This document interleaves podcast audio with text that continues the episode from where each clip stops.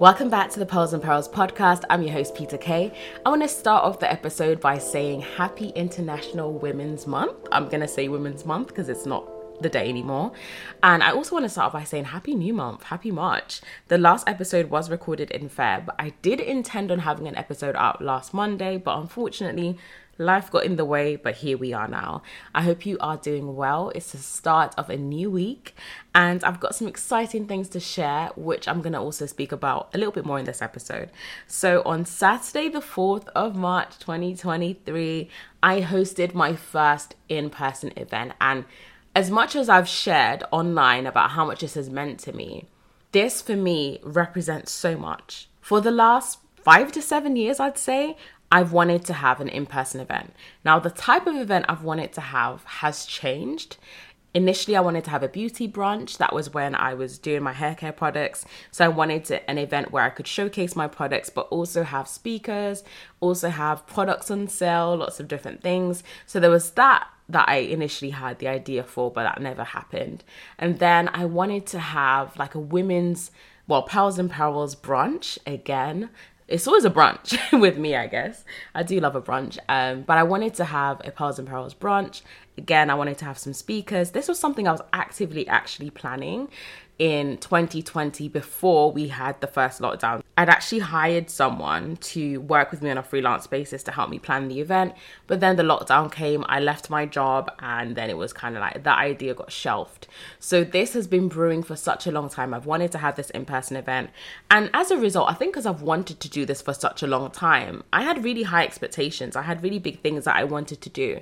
And as a result, it never felt like the right time. It was either I don't have enough money to do this right now, I don't have enough time, I don't have the resources. There was always a reason. But at the end of March, I think turning 28, new chapter, all of that kind of thing, and really coming to the realization that I've only got two years left in my 20s. And I really, really want to make the most of them. I want to push myself out of my comfort zone. I want to experience new things. And with experiencing new things, sometimes it requires us to be uncomfortable. Sometimes it requires us to push ourselves to do things that do make us feel uncomfortable, right? And so I thought, okay, End of January, decided I'm going to have an event in March. I'm going to have a money management event. I'm just going to do it. I don't have a lot of time. So imagine from the end of January and I had this event the beginning of March. I only had about four, five weeks to plan it. The venue I already had in mind as I'd, I'd attended a event from a, a previous client and I liked the venue, so I thought I'd just hire one of those studios. It's in my budget. It's it's quite local to me. It's not too far, so I'm gonna do that. I can afford it let's just make it happen. So from the time I actually booked the venue, I had four weeks. So I got my husband to like make the promo for me so I could post it on my socials and encourage people to buy their tickets. But then before we get to how the day went, I want to kind of go through the different stages that I went through. So once the promo was out, it was kind of like, okay, what if no one buys a ticket? What if nobody buys a ticket? And then on the day of the event, I'm just standing there by myself. Well, not by myself, but my husband there as well. So after stepping out my comfort zone, there was all these fears, there's all these ideas in my mind. And the first week, you know, people did buy tickets, but it was quite slow. I probably sold about five or six in the first week. I can't even remember now. I'd have to look at my Eventbrite. But all I remember is that the ticket sales was a little slow in the first week. And I remember speaking to a friend who said that she wanted to come to the event. And she was like, don't worry, like people are going to buy their tickets on the last week. That's typically when people are going to do it. And there was an initial time I wanted to have tickets ready for, but I missed that period. So it was kind of like, oh, you know, what if no one buys a ticket? So there was that fear. But at the same time, I knew that, you know what? I've put myself out my comfort zone. I'm going to do this. Whether it's going to be five people or 50 people, I'm going to do it and I'm going to give my best to what I'm going to do. So, fast forward a couple of weeks now, we are on the day of the event it's really weird. I uh, the whole throughout the whole process, I felt quite calm. Although you know there was those doubts in my mind. You know, what if people don't buy a ticket? But as people started to buy it, obviously that kind of went out the window. People are gonna buy it. They're gonna come, and if they don't come, there's no refunds. so they've already paid. It's too late, um, kind of thing. But on the day of the event, I thought I'm probably gonna feel nervous when I actually deliver the presentation.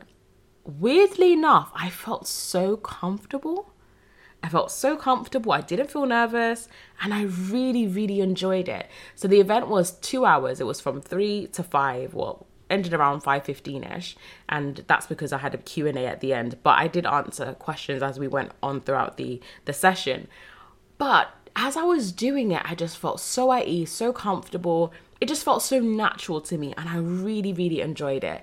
And I just thought to myself after the event, imagine if I never did this. Imagine if I just kept waiting until the perfect time. And this brings me to the first point that I want to discuss a little bit more with you.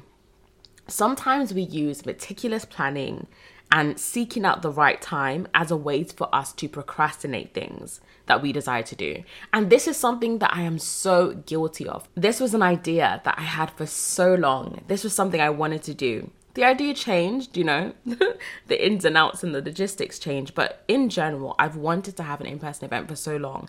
But this is what I did. I kept waiting for the right time. I kept waiting for the right opportunity, waiting to have a certain amount of money to do it, waiting for the, a certain amount of resources to, to get it done.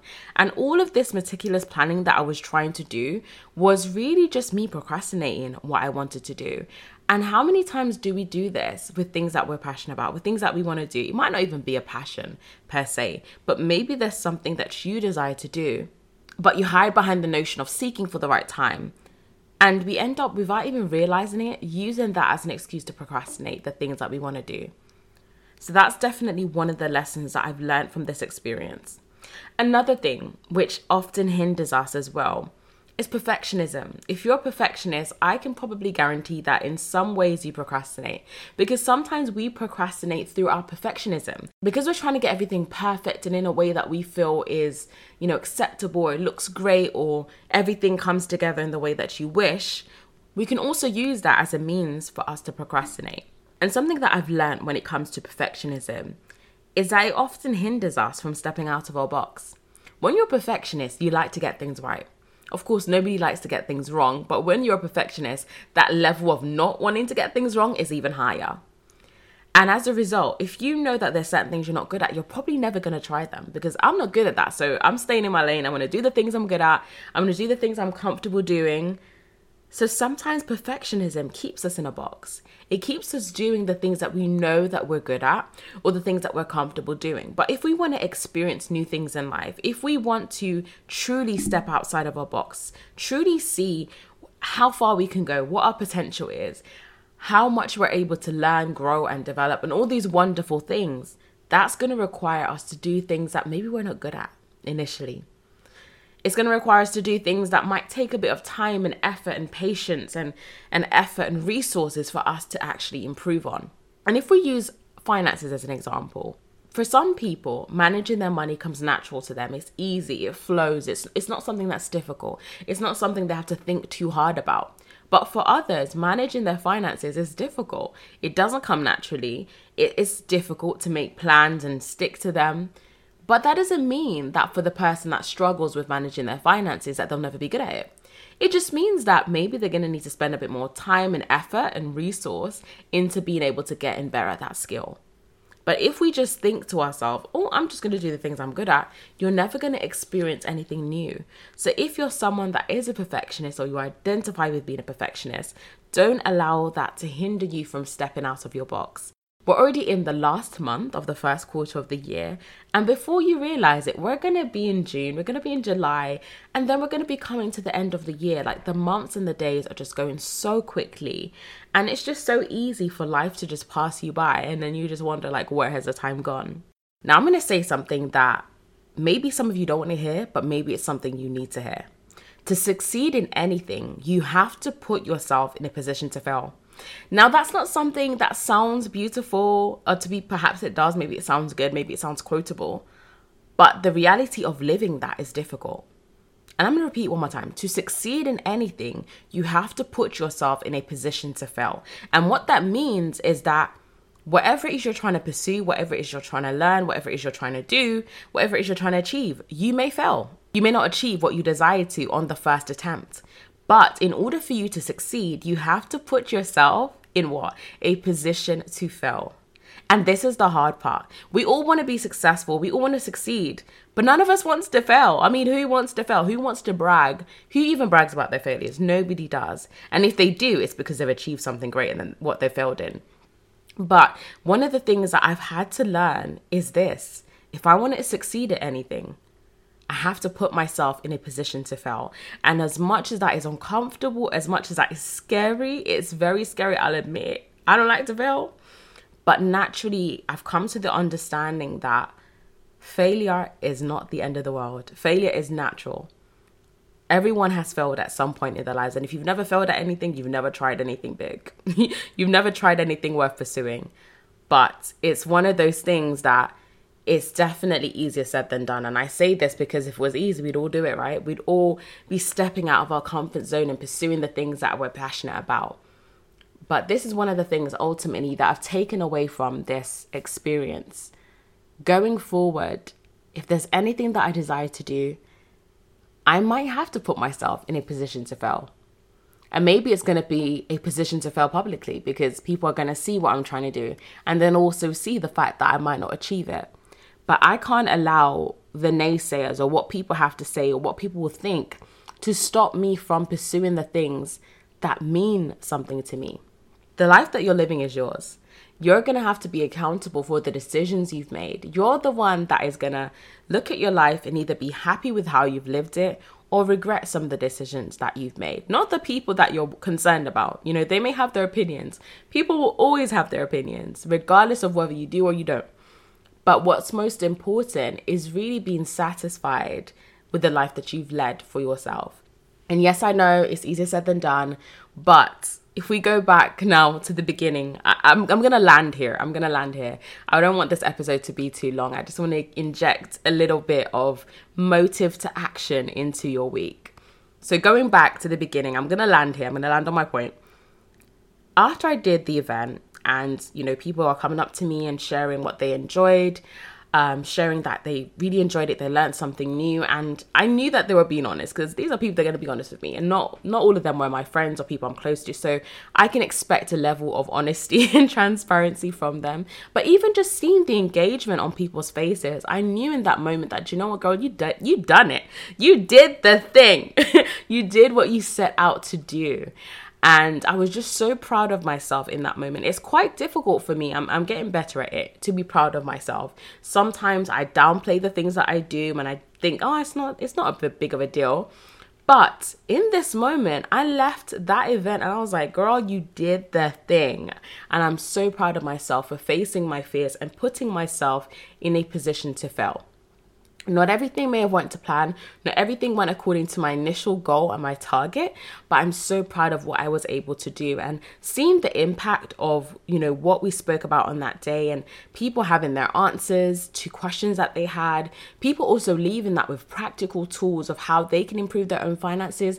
This is what I'm passionate about. This is what my mission is if we go back to the fact that it's International Women's Month, I'm calling it the month. I know it was a day, but I'm going to say a month there's so much work to be done. There's so many amazing things that women have achieved. But in some countries, women are still second class citizens. In some countries, women's rights are, are not what it is in the West.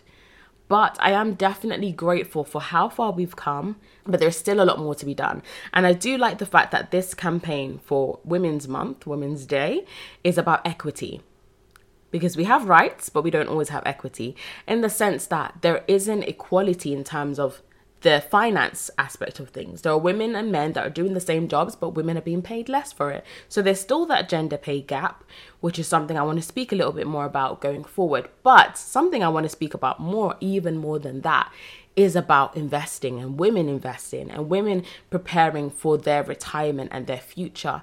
Because in retirement, quite often women retire with a lot less than men. The gap is huge. It's huge. You know, I posted a stat on my Instagram. If you follow me on Instagram, you can check that out. But the, when I say the gap is huge, the gap is huge.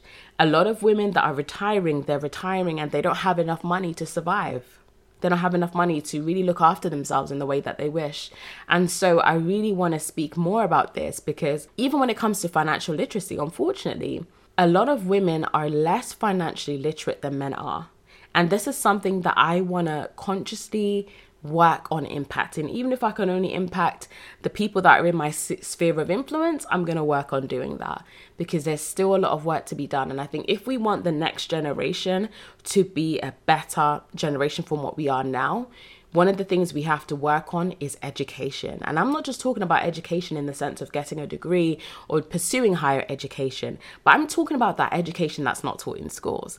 I'm talking about sharing wisdom, sharing your gems, sharing your pearls, sharing your perils, no pun intended. But, you know, sharing your experiences. There's so much that we can learn from when we share our stories. There's so much value in our stories.